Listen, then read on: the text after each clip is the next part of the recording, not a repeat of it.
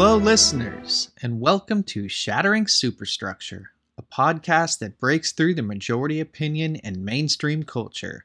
I'm your host, Alex Arabian, a journalist who explores the value of art for the sake of art.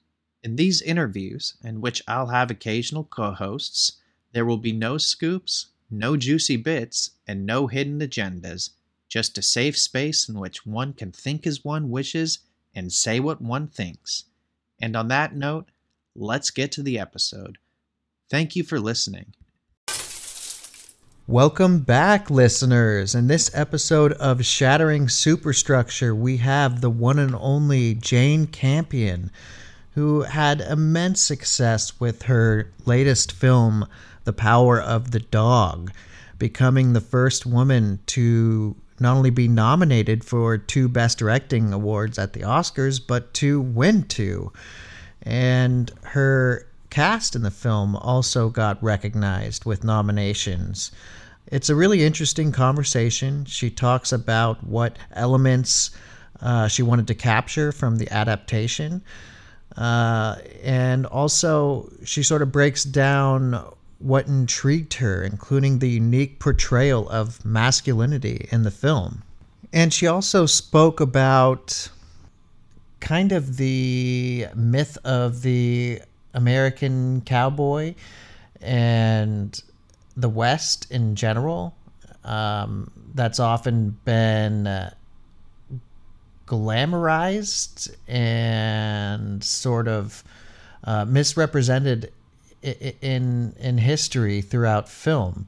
It's a uniquely almost film creation for the medium, the sort of rugged individual and the very manly cowboy. Believe it or not, cowboys back then were called cattle herders, and they were nothing like the cowboys that you see in the films throughout the history of Hollywood. Jane also discusses the popularity of Bronco Henry. She talks about The Piano. She talks about how she couldn't see herself doing a big budget sort of action or superhero movie, but definitely applauds her peers such as Taika Waititi for doing it, and especially Benedict Cumberbatch, who stars in the film, for being able to act in both genres. You know, a quiet, intimate movie like The Power of the Dog, as well as the playing Doctor Strange in the Avengers franchise. So it's, very cool and enriching conversation to listen to with Jane Campion, one of the masters of cinema. And without further ado, here's the episode. Thanks, listeners.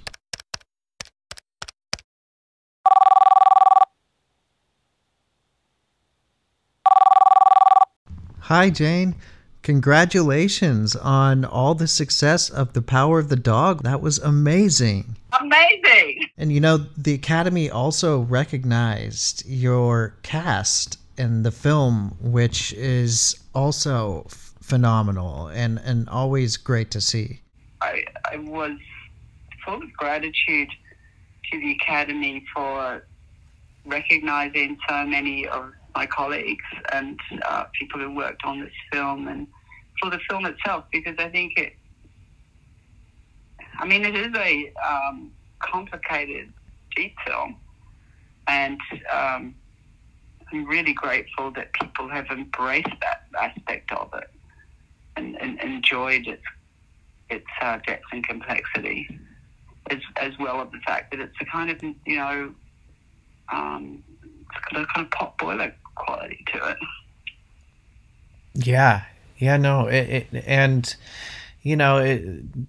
The Academy, it recognized your excellent screenplay as well, and I'm really thrilled about that, because writing means a lot to me.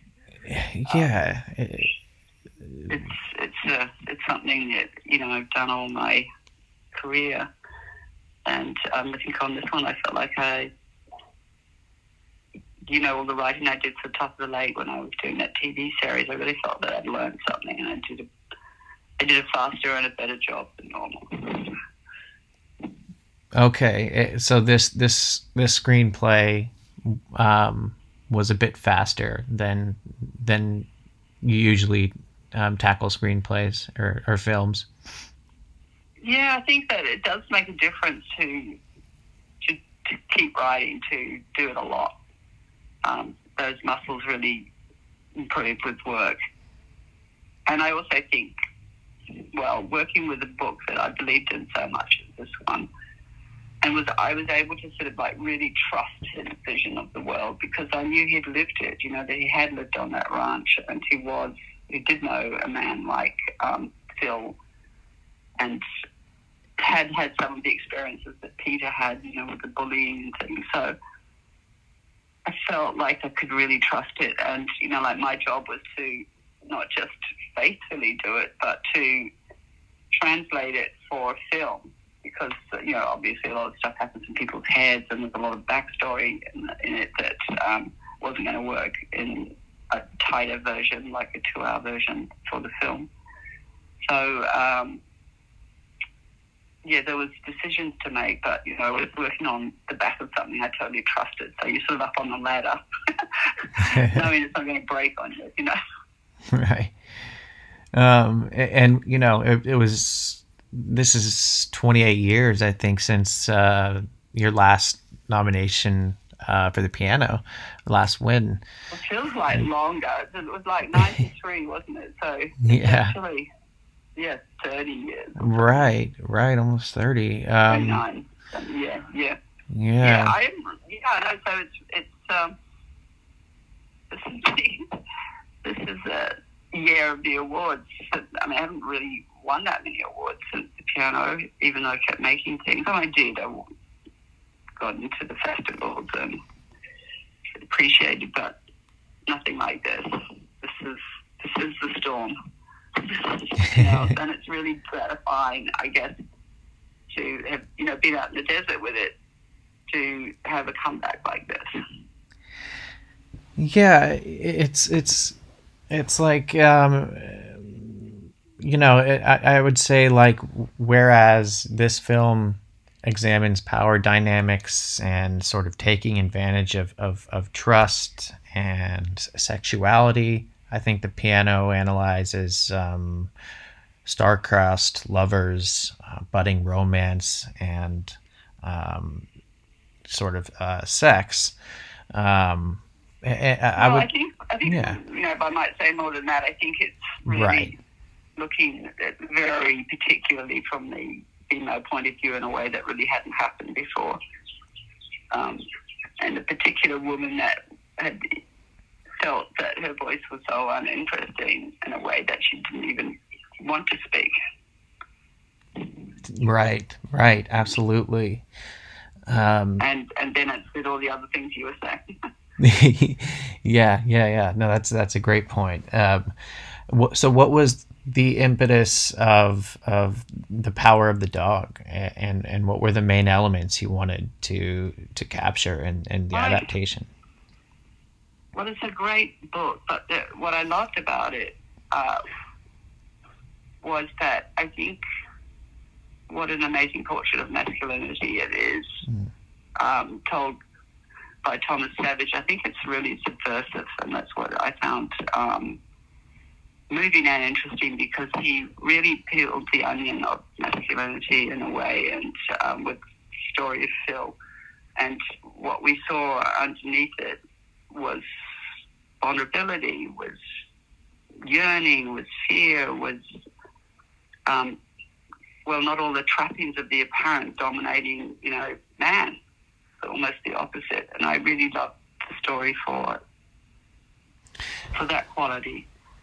And also, I think his work with detail, which I love so much, like the tennis shoes and the dog and the heel and the comb and the rope, all these parts of the, you know, objects and things that he used throughout the story as ways of telling the paper flowers. It's just so up my alley. So it just felt like a little piece of heaven for me. Right, these subtle... And, you know, and that's also against the amazing landscape of, you know, Montana, especially back in 1925 when there was so much more emptiness in the landscape. Right. Yeah, there's so many beautiful, subtle motifs, like you were saying. Mm. And you know, the Montana landscapes, correct me if I'm wrong, were duplicated by the Otaga, New Zealand countryside. That's correct, yeah. We used that landscape.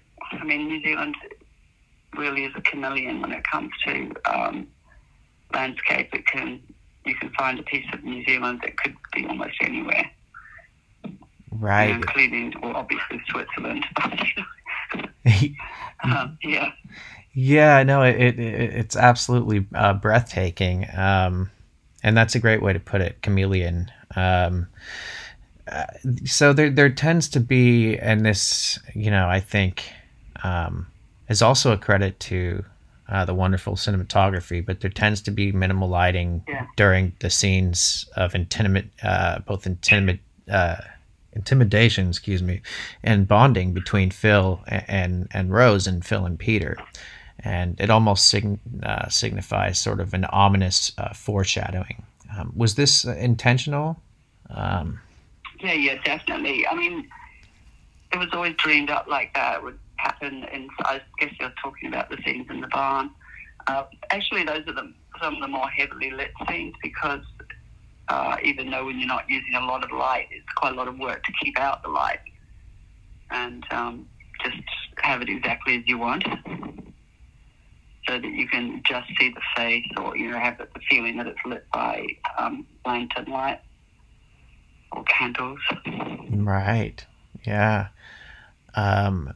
And there are also long, drawn-out periods between the characters that really do a great job of building tension.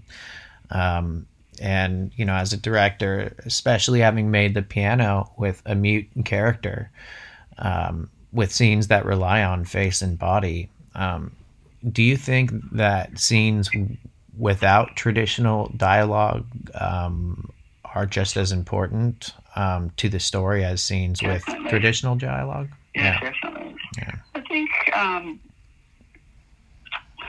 mean, after The Piano, I was really dying to do a project with a lot of dialogue in it. And I didn't really realise until I started to get into it how difficult it was going to be making or filming scenes where the other person doesn't say anything. So, you know, you cut into one person speaking and then you cut into the next person and they're not talking. Looking at what they're doing sign language, which you can't understand anyway. So that was a challenge. But Holly's, I think it became so special because Holly is so expressive. Her eyes are incredible. And, you know, when I look back on the work that she has there, you know, I see it. And I mean, I'm just never sick of it. It's just so interesting. So I really think there's no rule that I think dialogue scenes can be interesting. I mean, depending on the dialogue and depending on the intent of the scene, like when you want tension, it's probably better to remove dialogue. Right. Yeah, no, I definitely agree. There's a tip. Yeah, and I think the film's title is you know, kind of a warning, really. You know, I think so too. Yeah. Like, how many people have we seen give in to their animalistic urges? You know, as if they shed their humanity. Yeah, it's a very beautiful color. Yeah. So yeah. Sorry. Go ahead. No, I just saying that's very beautifully colored. Thank you. I think that, appreciate it. Yeah, I guess that's what the title is pointing to, yeah. And I mean, it's very open. You're not really going to quite say exactly what it is. And even if you go back to the psalm that it came from, the psalm is very difficult to interpret. Yeah, it's very open-ended. Yeah. And how was it directing your four leads, who are amazingly all nominated for Oscars? I know, that's a really deep pleasure, and as a director, I guess that's my greatest recommendation. Well, I chose them because I think they're all amazing actors, so it was a joy, a real joy to share the project with them. And, you know, I think it, you know, like, I feel like I just made friends with them. I mean, everybody comes to directing in a different way, but for me, it's complex and various as, you know, friendship. Right. And Cody is phenomenal, you know. Not only does he give It's great, yeah. Yeah, you know, not only does he give a career best, but he's just toe to toe with Benedict in the scenes that they're in. Yeah. What were your conversations with him like, with surrounding his character and the dynamic there? What I'm remembering now is, like, we had 3 weeks of rehearsal, and the first week was really only with Cody and Benedict. And it was really fun to see the two of them bond and discover each other as actors and as humans. You know, like, I could see the actual film happening, the way that Cody and, you know, because Cody and I mean, Benedict didn't know each other, obviously, and Benedict comes to the rehearsal as a really big actor with a lot of experience, and Cody comes in, you know, a pretty young person, you know. And in the end, I could hear them chuckling away and having fun, and you know, I was thinking, oh, look, they're making friends. They really do like each other, and I think that helped me when I came to understand that actually, Phil and Peter really did make friends in a way. It's one of the painful parts for Peter, I guess, of having to dispose of Phil, that they actually cared about each other. They cared about each other. Yeah, that's in a way that what was happening in the rehearsal room was what was going to be happening in the film. And I think it helped me realise, oh, these two, they are going to be friends. They are friends right here now. You know, like, they're very different in every which way, like, in life. Right. But they're really enjoying each other. Definitely. Yeah. No. Yeah. And I, many times Benedict will come up to me and say, Jane, are you aware how good he is? I hope you're aware how good he is. I hope you're filming him right. Oh, that's amazing. Yeah. This is a two-part question. So, you know, I think Bronco Henry, the elusive character, became something of a Twitter sensation. Will we? And I think, you know, this is kind of a goofy. That's so fun. Yeah, it's very fun. This is kind of a goofy first part. Will we ever get a Bronco Henry spinoff? And then I think the second part is, would you ever put your own spin on a franchise, blockbuster, or superhero film? Well, I don't think I'll be doing the Bronco Henry spin-off, but I think it's something, sounds like really goofy, that you know, maybe people that love the Bronco Henry idea could do. They've already we already started a competition for ideas about what Bronco Henry might look like, and we had some great winners. Yeah, for my idea of, you mean like a Marvel movie? Yeah, or, I mean, yeah. The big franchise films, I feel like I marvel at what they do. I just don't understand how they do it. I don't think I would do a very good job for that reason. Yeah, I can't see myself doing that, and nobody's ever asked me, so I think we must have an understanding. And, going back to the Marvel thing, I think, like I look at Ben and Benedict as an actor, he's able to do it. He's able to work both in straight drama and also in the Marvel universe. But, I'm pretty impressed that he can do that. Right. But, I think it might be easier as an actor maybe than it is as a director, because you're running the whole show. So, I think also they a lot of those directors get a little bit stuck in that world, True. Yeah, they can get maybe they don't. I mean, yeah. Yeah. Well, if you manage to do a bit of both, yeah. Yeah, or like the director. Yeah, the director's version of typecasting, I guess, getting typecast. Oh, Taika Waititi. He's definitely he's a phenomenon. Right. He's an acrobat. Yeah. Appreciate your time, Jane, and congratulations again. And have a great rest of your day. Take care. Thank you. All right. You too. Bye. And that's a wrap on the Jane Campion episode of Shattering Superstructure. You heard it straight from the horse's mouth.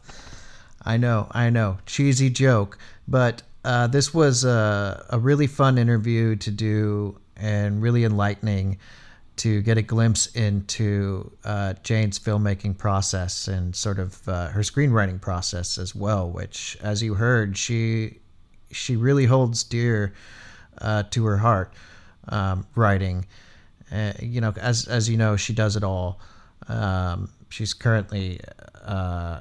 doing a pop-up film school right now. So, it's really wonderful to see someone stick to their vision and not stray from that throughout their career and their artistry and why they got into the industry in the first place.